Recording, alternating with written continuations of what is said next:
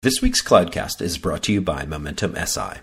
Whether you want to migrate applications to the cloud, transform to enable DevOps, gain insight from big data, or accelerate your agile development, Momentum SI's strategy, consulting, and hands on expertise can help you get there faster and with greater success. Check them out at MomentumSI.com. And now, on to the show. Cloudcast Media presents from the massive studios in Raleigh, North Carolina. This is the Cloudcast with Aaron Delp and Brian Gracely, bringing you the best of cloud computing from around the world.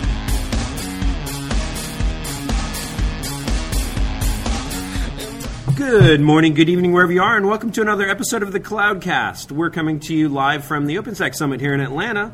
We've had a multiple set of guests uh, and, and co-hosts in the chair this week. Uh, this is Aaron, and I'm joined with returning OpenStack Summit, uh, you know, semi-regular guest Ken, Kenneth Hui. Ken, how you doing, dude? Good, good. I think I think I beat being Nick Beaver now as the as the uh, person with the most co-hosts. Episodes. Yeah, yeah, you, you definitely have to be. I think I think you've outlasted everyone at this That's point over I'm the only- years. no one else will pay me to do anything different.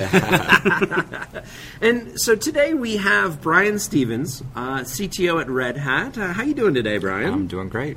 kind of jump right into it here. Of first of all, we've got a decently technical audience.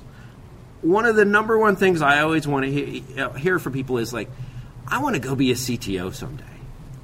So you are a CTO and a CTO of a you know a nice sized company here, putting it very, very mildly. And so tell us a little bit about kind of your career path, progression, any kind of career advice for the budding ah. CTOs out there. Sure, sure, sure, sure. Yeah, you know, I mean, at, at Red Hat, I mean, it was interesting. It wasn't really a here's this role. It's called the CTO. Here's a job description. Get hired and go do that. It really was more of something that was really more reflective of what I was accomplishing at Red Hat with my relationships with different people and with the industry, and really the this the CTO title came along after really just as a demarcation of something that I was already doing. So it wasn't. You know, and I think that's that's interesting to think about. And I think when you sort of what is that? What are those things that you're doing that actually is considered classified as a CTO? It's different at every company. I think in most companies, the CTO role is one of um, standards, forward-looking technology, and I think Red Hat looks at it a little bit differently. Um, you know, we want a really active, involved, you know, engineering uh, team, but it's how do you connect them with the problem they're solving? And I think that's the fundamental thing that most CTOs are so technology heavy and they're not quite as connected with the business and customers. And I think that's something that me personally and at Red Hat is most important about what that role is. And so it's really that you know that unification of the engineering team with the lines of business and with the customers and getting clarity around around that. And so for me, it was just like growing up as a technologist is Yep. is getting you got to be passionate about something and, Sure. and being passionate about the next generation technologies, realizing that um, IT is fundamentally broken, and if you can accept that that it's fundamentally broken, then it means that great. How do we make it better? What are the problems with it? You know, what projects? You know, what companies are involved, and how do you actually you know advance the ball in a really profound way rather than just in an iterative way, Right. and then chasing those projects and, and growing and learning along the way, and um, and uh, you know. Getting out, of, getting out of the shell that I think a lot of engineers are often are. you know. And that, yeah, it's a fantastic point because I, you know, I've, I've coached some folks in the past on, on their careers. Not that you know my career has has had the best trajectory either, and, and I'm the ultimate person to give advice. But the number one bit of advice I've always given is, so a lot of people, yeah, they come in from a very technology focused, very engineering focused thing, and you'll kind of be evaluating some solutions and they'll kind of go, well, this one's got the best technology, so this has to be it. And you're like, eh, you know, what's the business drivers? What's the application? You know, eh, and that's more of exactly that of broadening your mindset and going from an engineering focus to more of a business level focus and, and really taking in big picture. And that's where the true solutions architecture. I think that's right. play. I think that's right, and I, I think you get that by, to be honest, walking in customers' shoes. So I think some of the people that are most impactful that probably have done a tour of duty, you know, Yeah. as a not just a, you know, vendors have a set of blinders on in most cases, right? You you know, being a customer and being a receiver, I mean, you learn a lot, right? And so I've never had had that opportunity, but spending time ton of time with Facebook, with Amazon, with Goldman Sachs, with Yep. Morgan Stanley, with the federal government, you know, and really understanding not just like talking about products, but how do they spend their day? You know, Right. what are they doing? What are they doing it with? Yep. And what are the what are the pain points in it? And it's it's it's pretty telling. I think most vendors think they've got a problem X, Y, or Z, and really it's completely different once you really get in and understand it. Exactly. So do you find yourself doing a lot of customer type visits, or you, Yeah, a ton. I think you have to, right? And um, there's two reasons to do that, right? I mean, you help the sales team, you know, so it's executive level selling. But then the other part is it's really self-serving, in my, for me, you know. And so yeah, I did. I mean, I just got off last week. Was you know spending time um, three days up in Toronto and Ottawa, you know, and just and just you know mixing it up. But yeah, probably. You know, I, if I don't have ten customer calls or visits a week, um, that's a surprisingly slow week. So, okay, well, let's move on from the everyone wants to be like you to the every company wants to be like your company topic of you know in the OpenStack space all you all you hear is everyone want, I want to be the red hat of OpenStack.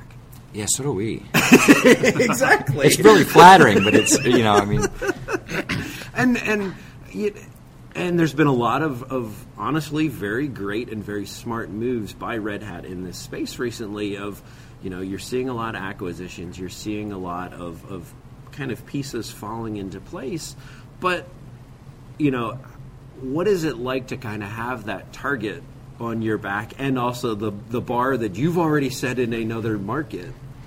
yeah. Well, you know what? I mean, what got me excited to come to Red Hat 12 years ago um, was the brand. And, you know, I mean, I, I think from the outside, I mean, there was, there was only a couple hundred people 12 years ago, but when I came in and stepped through those doors, I thought it was the biggest company on the planet. And then you came in and you realize it wasn't. And you realize that how it was just really getting started.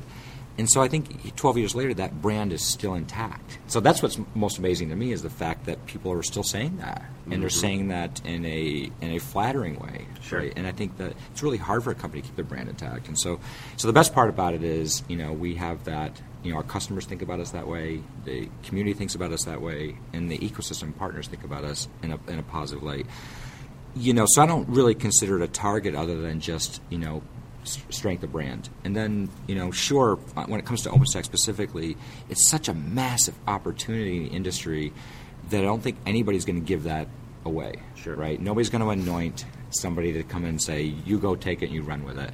It's too big of a shift. Like what- even even the most unnatural act I've ever seen is HP deciding that they're going to be in the OpenStack business. Doesn't make a lot of sense from a customer perspective, but the opportunity is so big, you can't blame them Right. for trying. Right? Sure. And so, so for us, the red hat of something is, um, I think that we've internalized what that means. I think some people will say it means you win, but for us, it's like, what are all the comprehensive things that you have to do to really be the red hat of something? And the technology is the easiest part, right? And so that's the. It's what are all those other elements? It's like how do you get, you know, how do you actually really work with customers? How do you drive roadmap? How do you have services and training? And how do you really work with everybody in the ecosystem? Is the most important part, so that when you deploy solutions, everything works with every partner, so that the real innovation isn't in the core of OpenStack. It's everything that's happening around it. And then how do you like catalyze that in a customer environment so they can take advantage of all the great technologies around it and everything works? That to me is not an engineering problem. And that's Yes. the hardest problem of I think what it means to be the red hat of something. And, and you need scale to be able to deliver that. Yep, agreed, agreed. So let's take that one step further. So we, we, we talked about OpenStack specifically, but kind of what does really, in your eyes, the future of the data center look like? And, and, there, and let me put some context to that question. You know, in my in my experience, yeah, the, you've got this very traditional infrastructure that could be bare metal, has kind of grown into virtualization, has a very traditional application workload that, quite frankly, doesn't fit in a private cloud environment because it doesn't have any dynamic aspects to it, right? Right. And it doesn't grow, it doesn't shrink, it's just steady state. And then you have the private cloud uh, for, you know, and its use cases, and you have the public cloud and its use cases. Is the future of the data center a, a three-legged stool? I don't think so. I mean, I Okay. think it's going to be for. I think it's going to be for uh, a number of years, right? Because Sure. these these transitions happen over many years, and I think that's the. It's easy once again as a vendor to come in and say and treat everything as a greenfield opportunity, but that's just not how it works, right? I mean, uh, you know, one of my last visits was up at Boeing. You walk inside of Boeing's labs, it's crazy. The legacy that they have to deal with, and they will always be dealing with that legacy. It's because you know applications drive the bus, and and I think for so long, um, you know that that's really you know given IT managers not a lot of flexibility. And so I think that the future of the data center is never like we're sweeping it clean and we're starting over. But I think the future leading platform to deploy, like we look at it right now, you know, from a from a Linux perspective, you know, that's the strategic platform that people deploy on today. Doesn't mean everything's on Linux, certainly not, right? You know, you know, large degree of Windows, over 50% of Windows, and then you know, lots of little pockets of Unix, and that's going to continue. But I think that when they move to Linux, I think that increasingly it's going to be wrapped around an operational architecture, right? And I think you know we've made our bet. I think the industry's made their bet that the operational architecture will be called cloud, it will be OpenStack, and that's just going to help drive that operational efficiency. To be honest, they just don't have today. But you know, right now that's going to attach to you know if you believe that Linux is 26, 27 percent of the IT data center, it really means that third of the data center is going to get a lot more operationally efficient, Sure. as opposed to sweeping everything else clean. Makes sense. Makes sense. So you talked, Brian. So you talked about moving, you know, companies moving to the cloud. That's their operational infrastructure. So, but as you said, it's mostly leg- it's all legacy right now. Right? How do you? How does Red Hat help them? Well, I think that you know we're in the we we are in the beginning of this, and I think that f- for a while, I I got to admit, I'm I'm a little bit surprised because the public cloud moved really quickly, right? I mean, that's what sort of really catalyzed everybody else in the industry to like build these cloud platforms, cloud stacks, open stacks, you know, um, VMware. What I'm surprised right now, though, is that as as great of public cloud offerings that there are, that customers still say we want to manage our own workload. So they want to use that, and so and you know, and so the conversation that we're having with them the most isn't what I thought it would have been, which is how do we we get to you know the public cloud quicker? That's happening, but it's really around they're totally bought off on there's a better way to do it. And, and, and now they're bought off on like okay how do we get there and how do we get OpenStack in, inside of our inside of our four walls, um, and so so it's clear to us on how we on, on how we help them with that. But at the same time, we made a decision um, about five years ago that we're not going to be a vendor that's going to be defensive about the public cloud. And most vendors, I think, viewed that as such a massive disruption to their business Sure, because all yeah. vendors are on premise.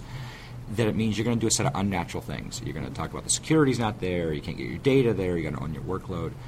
But if you really believe that it's a it's a fantastic model as a vendor, even if it's disruptive to your business, you should figure out how to be somebody that actually can make that more easily consumable by your customers. And so that was a lot of where our investments is. It said, what can we do to allow them to get to the public cloud faster? And if we're the vendor that helps them do that, then we're going to be more meaningful in their enterprise, and everything else just gets worked out. So that and that influenced a lot of our like hybrid cloud technologies and how do you do um, you know cloud portals that integrate public cloud resources with private cloud resources and helping IT you know making sure the you know the Red Hat Enterprise Linux supported on the public cloud means that our customers that have standardized on application stacks don't have to like report an app just to use a public cloud. So just removing the barriers, I think, that allows them to use public cloud. So is that what a lot of the CloudForms announcements about?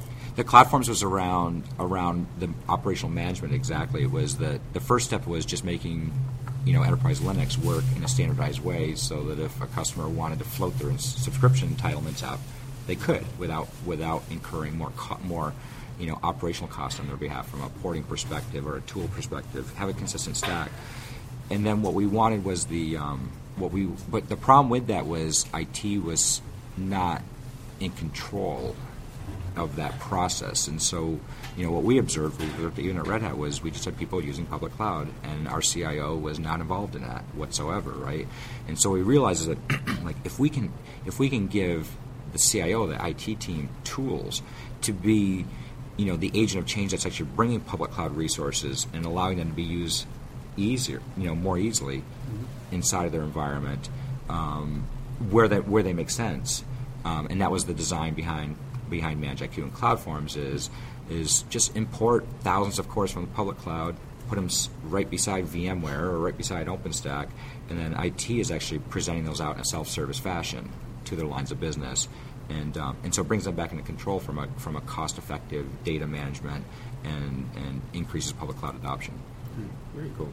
From a uh, to circle back around to OpenStack one one more time, from an OpenStack perspective, and from a Red Hat perspective, what needs to happen with OpenStack to kind of drive adoption? Because we are at you know a couple years in now, and everything is growing, but even like the keynote yesterday, interoperability was brought up by Troy, and, Yep.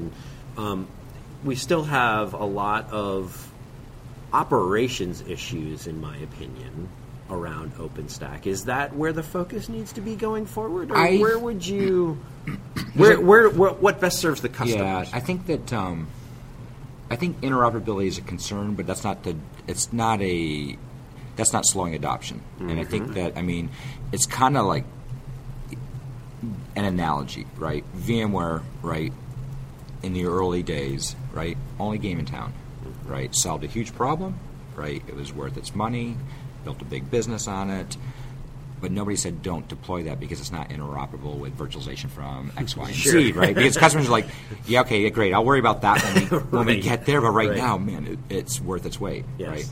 And so that's kind of where private cloud is right now. Mm-hmm. You know, if there was five different versions of private cloud right now, and customers are deploying all of them and wanted better interoperability, I think we'll get there. I think, but right now it's it's the the you know what's really holding it back um, is skills. Is that the it's really on the services side, and we're seeing that industry wide. We're seeing our customers don't have because it's so new, don't have the knowledge, don't have the skills. Um, you know, this cloud. It's not like they're going from one product to the other. They've Right. never done this thing before, and now you're doing it on a different technological code base. It's moving forward very quickly. Sure. Partners are pivoting to it. Everybody's you know searching for the same You- you mythical need- unicorn people. You need an industry to go out and get the battle scars so that they can then It's, be you know, consultants and be hired out yeah. as the person who has the battle scars. That's good point. It actually kind of reminds you of like early days of Linux or early days of Windows NT, where basically you could spell it and Yeah. you could get a job. Yep. Well, I mean, that was the that was the beginning of Red. You know, one young you know person at you know in college that was wearing the red beret, right? And it was like, go get the guy with the red hat. He was the guy that knew Linux, and so now you need the guy that's wearing the OpenStack hat, and there's just not enough of them. To, It's a good problem to have. It's just uh, you know, so at the same time, it's which is okay. At the same time, you're going through.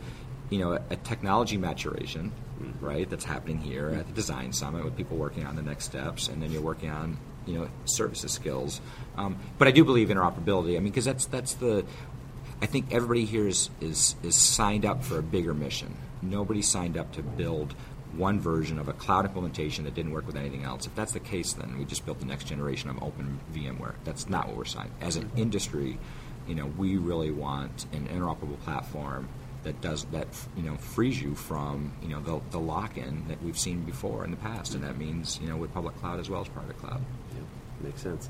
Now, let's switch over to another recent acquisition, um, Ceph acquisition, or well, Inktank, I guess, right? Yeah. Of, tell us a little bit about that, and I think the number one question I get is, well, they already have Gluster, It's true. right? So, so help us out with Yeah, that. yeah, yeah. you know, it, you know the way I think what it is is a double down. It's it's it's our belief that you know scale out of storage on you know through software delivery, software models, right? Makes sense, mm-hmm. right? So to us, that's an inevitability, right? With or without Red Hat. That you know, I mean, the same way that I remember you're doing the same objection handling on. I can never run my application on a piece of x86 machinery. That's the toy. That's what I have at home. That's what I put Windows on for my desktop. I can't run that in a server room. Mm-hmm. And now you're building mission critical applications in every vertical on x86 hardware. The same thing's going to happen with storage, right? It's going to be that same fundamental building block, you know, um, you know, with storage, and you're going to achieve resiliency and scale through architecture and not through sheet metal. And so, so that's our belief is the, the era of sort of that tin wrapped software, Yeah. you know, is coming to a close, and you now you got to build scale out architectures on that same common platform. So we believe in that, um, but we don't believe that it's just a one and done approach to the industry. That there's different use cases, different operational performance, different types of apps. That because of that, there's going to be a lot of investments going to have to happen. It's not a one product, and then you own a market. And so, so Gluster was the, you know, the first, you know, acquisition for us on them because you know, they it wasn't like we just sat in a lab and said, "What do we want to build?" Here was a company that had had a great community, and they were running, you know, all of Pandora right on top of their architecture. Like, well, that's pretty meaningful. They're doing something right, Right. And um, so then, and so so, you know. Gluster's fantastic, and then along comes Ceph, and we actually had looked at Ceph even back when we looked at Gluster. It was just too young. You know, it was really, you know, a couple of years ago, it was really just getting rolling, getting its integration with Linux kernel. Um, and we said, you know what, this market's too big. We don't, we can't wait. Now all of a sudden, they they're highly complementary because what we've seen is Gluster's predominant adoptions around file. Okay. So the predominant adoption is for applications and content clouds with you know file interface, and then what Ceph has done, excuse me, what didn't start that way. It, um, you know, what Ceph really did was, sorry, what Ceph really did was from a software scale out, they actually built around an object model. So the fundamental basis on that was an object model, and on top of that they built block. And then they got dragged into this thing called OpenStack. right? So Right. it wasn't like they were trying Right. to build excuse me, it wasn't that they were trying to build, you know, the block layer for OpenStack. Right. It's that the technological architecture of Ceph was so well suited mm-hmm. as a block device in OpenStack deployments, they got pulled in. So, so here is I was talking to them last night. I was like, so how many people? You know, amazing. You guys are the I think twenty percent uh, by survey of OpenStack deployments are using Ceph. So I said, man, they must have a huge team on it. They have one guy on that. Right. Right. But that's what's interesting about that is it shows you that it's the community and the use case pulling in technology where it makes sense instead of a vendor trying to drive their technology into something that's unnatural.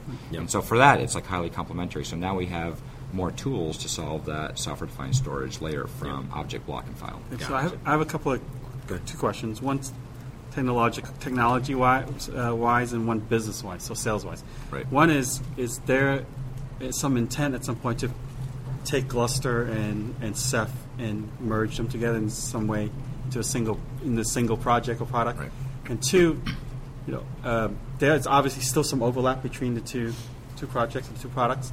So how do you help the sales in the field rationalize that? Because Yeah, and there's that- overlap. Yeah, there's it's a great sometimes confusion, right, in the field. And, and and it's and it's fair just the fact that you're asking it. Obviously, there is some confusion. So the first part is recognizing that there's some confusion, and then helping guide um, sales along that line. And and we're doing that based on where we've seen each you know product be successful. Okay. So how do we like you know because I think it's true of any vendor, right? The last thing you want to do is drive technology where it's going to be a failure right? You're going to spend a lot of time. You're going to get an unhappy customer, and so for us, even we've already done that with Gluster Red Hat Storage. Is like, okay, how do we assess the what they want what a customer wants to do with it? Because it's very different. It's not like rolling in a, a SAN, right? And so we really come in and look at the application and the architecture of what they want to solve, and we walk away from a Gluster perspective if we know it's not going to be successful there.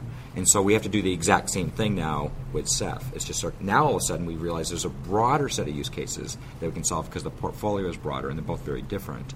Um, and now it's just like, what use case is it? And sometimes that's going to point you know a sales team to, to Gluster, and sometimes it's going to point them to Ceph.